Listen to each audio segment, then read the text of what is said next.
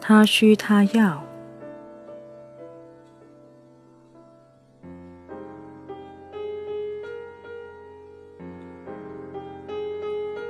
二，为何你的爱情银行从不关门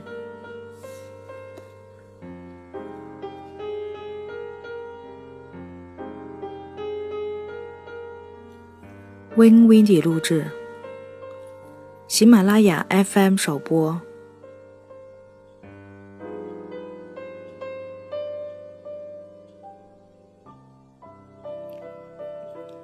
每个人都拥有一个爱情银行。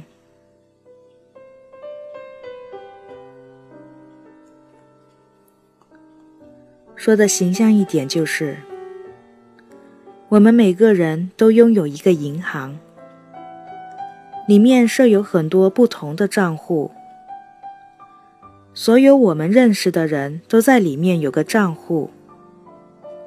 每每我们和对方交往时，账户里资金就会发生收或支的变化。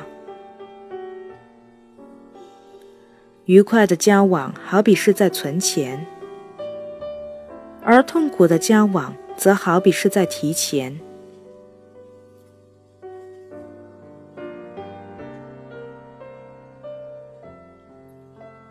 在我这个爱情银行系统里。每一次的存钱或提钱都等同于某些数量的爱元。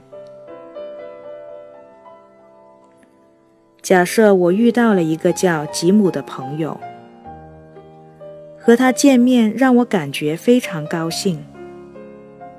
那么吉姆在我爱情银行里的账户上的资金就会多了一个爱元。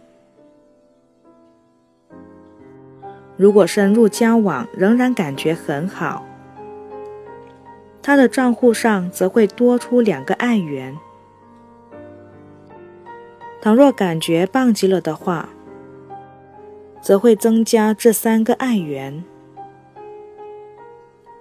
如果感到酷毙了，再也没有人能和他相比，就会有四个爱元打到他的账户上。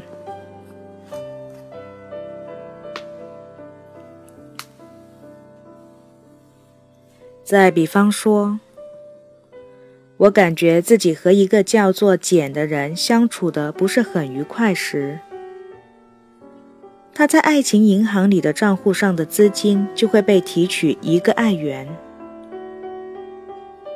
如果感觉糟糕，提取的就是两爱元。假设是非常糟糕的话，那被提取的。保证就是三爱元。如月与简的交往让我觉得是这辈子最糟的经历，则他在我银行账户里就少了四个爱元。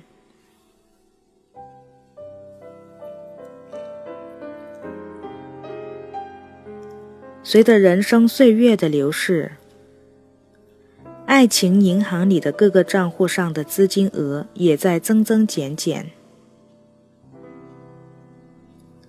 某些朋友的账户上存款丰厚，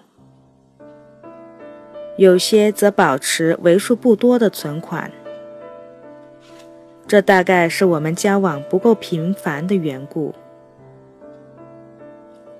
第三类朋友存款就更少了，因为和他们交往的感觉较为复杂，有时候感到高兴。有时却感到沮丧。对这类朋友而言，账户上的存款收支是平衡的。